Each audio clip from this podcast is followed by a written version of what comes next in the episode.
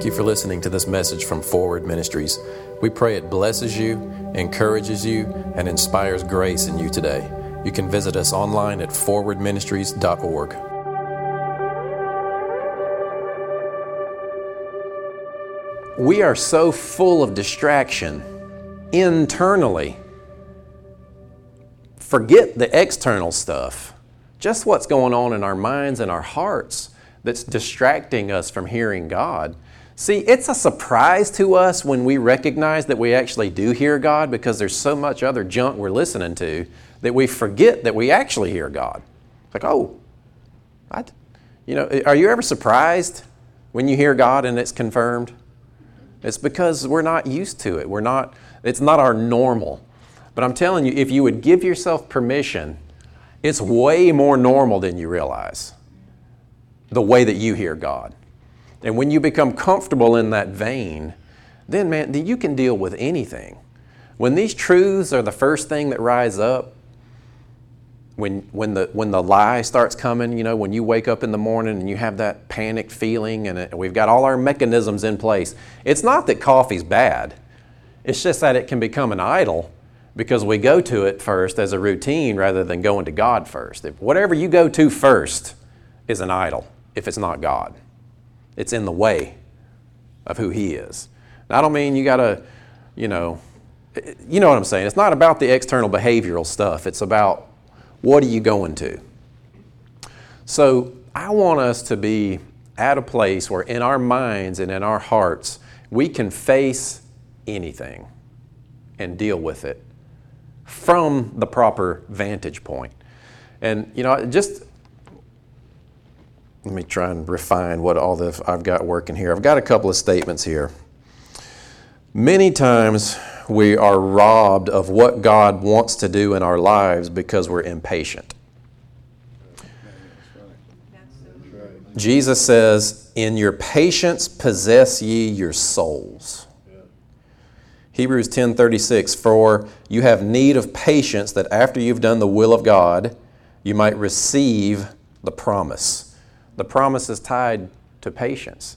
It's not that you have to perform patience and then God releases the promise. Now, let me just say this about patience because so many people jump to this idea that God will put trials in your path to develop patience within you. Well, here's your homework for this week. Go read James chapter 1, read the whole chapter, and what you get the picture of is this. I'm just going to read this to you. James 1 tells us that the trying of our faith works patience and to let patience have its perfect work, so you'll be mature and lack nothing.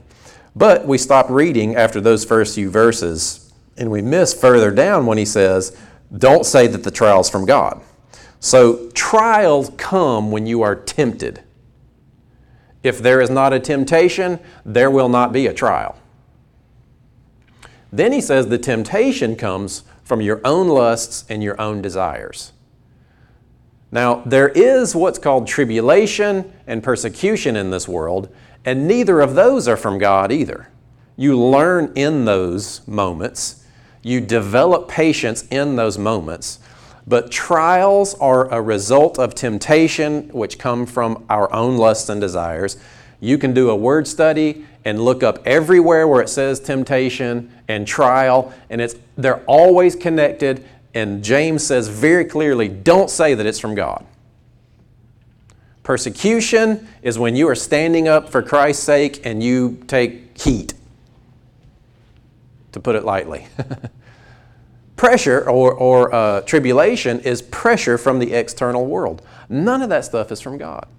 It's all the way God works with you and refines you is inward with His Word. Now, Patience is not some, something that you gain because you've passed an external test that God has crafted for you. Patience is something that you do learn because we get our focus off of Him and we fall into temptations and we put ourselves through these difficulties in this world and we learn patience. Now, tribulation could also be sickness or disease or just the stuff in this world. You know, we think of tribulation as God's blowing a horn and all hell breaks loose on the planet. No, tribulation is just difficulties in this world pressing in on us. And if you remain patient, then you experience life. Receiving the crown of life is kind of just metaphorical language for realizing what Jesus said. One of the things I like to do is run through the epistles and try to tie those teachings back to what Jesus said. So often, Jesus has already spoken what these guys will teach later on. So, this thing of uh, receiving the crown of life is tied to, in patience, you possess your souls, you possess your life. Uh, soul means the, uh, I'm jumping around here, but soul is that place where you live. It's that place in you where your emotions and your decisions come from. Your heart is where your beliefs are. not trying to give a spiritual anatomy lesson, but what it means in that in patience you possess your souls. Basically, if you can remain patient, you won't lose your mind and freak out and experience death. So, patience is not something that God is trying to develop within you with difficulty. Patience is actually a fruit of the Spirit. See, God doesn't bring spiritual things into your life with carnal mechanisms. You know what I'm saying? If God wants you to experience something spiritually, it comes from the Spirit, not from some external physical carnal means. Everything that we have or ever will need from God is by grace through faith, a fruit of the Spirit. And there's no difficulty in that heaven dimension for you to work through to experience it into your life. It's just that when you try to step out on it, pressure comes. And usually that pressure is that stuff like what Clint said, what's rolling around in your mind. I'm trying to squeeze all this in to get to where I want to go. We have to realize that when we start to deal with our stuff, when we start to let Him in our closet, so to speak, that you, you, you have to own it. The very first step, and addicts know this, addicts that go through, you know, 12 step processes, it always starts with own it, admit it. Now, you don't have to admit it for 20 years. You know, my name's Clint. I'm an alcoholic. I've been clean for 25 years. You're not, you're not an alcoholic. You're the righteousness of God in Christ Jesus if God lives within you. So, anyway, this stuff has to go beyond just information to, to real life application so that we experience transformation. That's really the only thing, other than walking out our call, the only thing left for a believer is for you to experience continual transformation. And that happens in the mind. We're transformed by the renewing of our mind. And so much, our, our mind won't let us transform because it's got that stuff within it. So the process is this you want to let it come up. And I'm, I'm so glad he had that experience, not because it ruined his week, but because that boy's life is about to change. Yours will do the same if you let that stuff come up. You have to let yourself feel it. See, that's the reason we can't let it go and process it and move on because we're afraid to let ourselves feel it. But you got to let yourself feel it. You got to recognize it and see it and, and, and, and, and let it run its course. Now, don't, don't let that go to a destructive phase because you know it's it's the patterns of thought that launch out from those emotions that you have to watch out. So, when you begin this process of letting becoming aware of what's within you, letting yourself feel those abiding feelings that rise up within you, then true spiritual warfare starts. Spiritual warfare is defined by uh, is one in this, and that is bringing every thought captive to the obedience of Christ.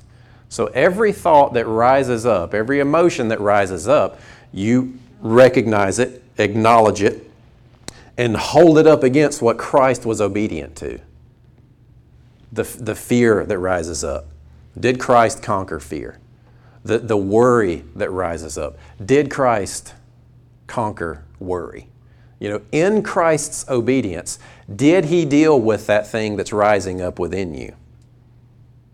So you, that's, that's the warfare that happens. So some of you will start to feel this stuff, and the next thing you know, it's 12 hours later, and you're sitting in a bar, and it's like, how did I get here? Or you're doing something that's like, this is the very behavior that I didn't want to do. It's because you didn't engage in that aspect of bringing those thoughts captive to His obedience. You let that stuff run its destructive course. See, there has to be a part in this process where when it comes up and you're recognizing it, you take a promise and you start to replace that that idea, that thought, with this promise to the degree that you feel the promise rather than that limiting belief, rather than that, that lie, rather than that past thing that's so easily nags you. So it's an interesting process. It's a delicate process. You know, there's a bit of a paradox within there because you don't want it to take root and run its course and lead you to destruction because it could. I mean, this isn't this is a sketchy process if you start to let yourself feel these destructive things that rise up because you're you're going to want to run with them. But you have to break the pattern, stand on the promise of God and meditate on that to the degree that your feelings about yourself and about who God who you are in Christ begin to change. But there's, a, there's, a, there's an interesting aspect to this, and it has, to, it has to do with your vantage point. It has to do with where you're standing when you let yourself feel this stuff. Are you standing in, see, a vantage point is this. Like, like pretend that there's a big wall here. My vantage point is where I am, and my perspective is that I can only see all the stuff that's on this side because this is blocking it. But if I were to change my vantage point, my perspective changes, I can see more. So the vantage point, where you're standing, determines what you can see. Some of you are standing in your past. Some of you are standing in that divorced, dead marriage and looking at your life and yourself. Some of you are standing in your parents' house listening to what they say.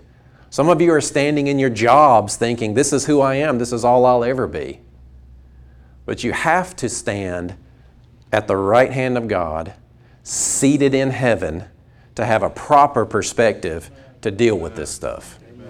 Where are you standing? What's your vantage point? Is it in the middle of the stuff that where those feelings are rooted?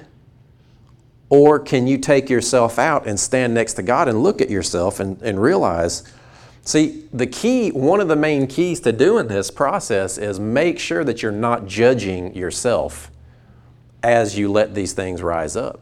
If you're standing next to God in Christ, hidden with Christ in God, you can let yourself see anything. And it's not that you detach from who you are, you know, I'm not talking about some kind of weird dissociative thing. It's just that, no, you're giving yourself the best chance to see a different perspective so you can actually deal with this stuff.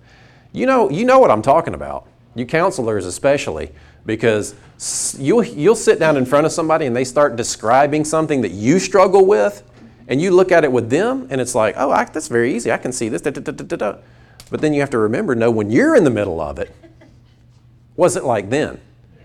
And see, that's what we have to do. We have to be able to take ourselves from a stand in a different vantage point to get God's perspective. God's perspective is anything is possible. See, if you are facing something and you feel like there's an impossibility, you're standing in the wrong place, move to get God's perspective. That's why we have to get the Word of God in our hearts and in our minds through worship and prayer and meditation and little cards like this. You know, one of the things that I'm going to continue to do is make this stuff. It's a, it's a creative release for me to make these things. I love graphic design, so I'm just going to keep making this stuff. We're going to make some posters and bookmarks and all that to just kind of help us wash our brains with identity and stay rooted in this stuff and give the Word an actual chance to grow in our hearts. But that's the question where are you standing? You know, what am I feeling? And as I feel this stuff, where am I standing? In other words, how am I seeing this? How do I see myself? Do I see myself in the middle of it, consumed in this? Or am I outside of it realizing, man, look at, look at what I've been dealing with, look at what I've been struggling with? And don't judge and don't give yourself excuses either. That's a big one. It's like we might have very, very good excuses for being in the middle of that really difficult situation, especially if it's not your fault if you were victimized. Man, I'm telling you, being, being in a position where someone else did an injustice to you, you better watch out more than the person that did the injustice because you got a really good excuse to stay stuck. Right, that's right. Where are you standing? So, patience, I was going to talk about patience. patience realizes and trusts that grace is working, Amen. trusts that the Holy Spirit is leading you and guiding you into all truth, trusts that there is hope for you. Trust, see, transformation gets you, takes you through this process of looking at something, uh, uh, of not, not letting yourself deal with something to the point where, okay, now I'm going to deal with this stuff, and you're looking at it and you're thinking, oh my goodness, I'm not ready to deal with that. So you step over here back again, you don't deal with it. But then you get, it's like, I'm fed up, I'm going to deal with it. And then you're looking at it, and it's like, oh, I don't know what to do. Transformation happens this way I don't know what to do, the Holy Spirit does. So I'm going to just open my heart and my mind to Him. And rather than waiting for that intellectual path to drop into your brain and highlight exactly what you're supposed to do, trust that God knows how to teach your heart to walk through that process. And if you are patient, in other words, you're not wor- pa- this is the definition of patience to be of long spirit, not to lose heart uh, to persevere patiently and bravely in enduring misfortunes and troubles, and uh, slow to anger. But I like the part not to lose heart. Don't let discouragement. It'll be the most challenging thing that you do, but it can be the most rewarding thing that you do to let that stuff come up and deal with it. Now, you might, it might, you might really get to a point where it's like, man, I, I need some help. And you, you seek out, you know, find one of us and we'll sit down and go through a counseling process and help you along that journey. You know, we will help you focus on the Holy Spirit and help you hear the Holy Spirit for yourself to walk through this process. That's what good counseling really should do. And so, you know, as this stuff comes up, reach out. That's why I, I love that this is a safe place because we can talk to one another. Whether it be a formal, one of the formal counselors we have here, or just somebody that you want to talk to. You know, when you go through a 12 step process in AA, one of the things that you have to do is get somebody that you don't know and tell them all your stuff that you've done. And then another step is you start calling everybody that you've harmed in your past and apologizing to them. And I'm not going to necessarily make you do that, but you know, you let the Holy Spirit guide you. If you get an idea in this process, and it's, you know, I want you to be free to be creative, to follow God, and not wait to be told what to do, and trust that you're hearing God. You know, I think, man, church has dumbed down the process of following God to the degree that we sit and wait for everything to be told to us of what we're supposed to do. You hear God. You do. That's honestly, I have an ulterior motive and it is to have these kinds of exercises in a meditative environment so that you become comfortable hearing God. So when it comes time to where you really need to depend on Him to deal with stuff, you've had those experiences. Yeah, that's great. So, you know, are, are you going to do that? Your life can be exceedingly abundantly above all that you can ask or imagine. And you're just a few thoughts and decisions away from that. But it takes you stepping outside of yourself into Christ and looking at your life and letting the Holy Spirit be boss, letting Him be the teacher, letting Him guide you. And you know, the, the thing is, too, then all this stuff starts to lose its, uh, its scariness. I did air quotes. Do I do that a lot when I'm preaching? I don't think so. I don't know. No? Good. It, you know, I'm telling you, anything that you can let yourself face, it loses power. What, what are you afraid to deal with? What are you afraid to let rise up? What are you afraid that's going to happen? What promise are you going to stand on? Do you understand the concept of thinking on something until you begin to feel it? I mean, it's not that difficult of a process, but I, I want you to do that. I want you to maybe even this week take some time to make, make up something for yourself and think, okay, I want to feel happy. And you sit and you think about something that makes you happy, or you do something that makes you happy to the degree that you actually feel happy. Instead of sitting around waiting, go, I wish somebody would make me feel happy. I wish something would happen that would make me happy. Well, it's your life, right? I mean, I think we don't realize that we have that kind of power. We have that type of mind where we can choose and our future can change. You want a different future? It starts with change making decisions right now, today. It's not that difficult. Psychologically, what and, and physiologically, physically, what begins to happen is that when you can step outside of the stuff that limits you, and you can step outside of your, your, your normal uh, emotional state and you start looking for different perspectives and you're looking to God to help you see different perspectives, the moment you begin to see a different possibility for your future, your brain actually kicks in and starts creating new neurological pathways your brain chemistry actually changes to begin functioning differently, and the result is you can see different options that you didn't see before.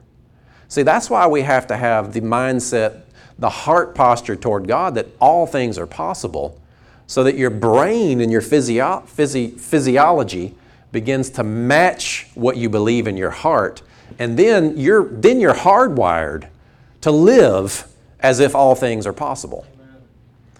See, we believe in our hearts that all things are possible, but we're, we're hardwired to be limited because we're not seeing, we're only seeing this tiny little perspective. But you get God's mindset, you have the mind of Christ, you start thinking the way that He thinks, and it's very easy to do that.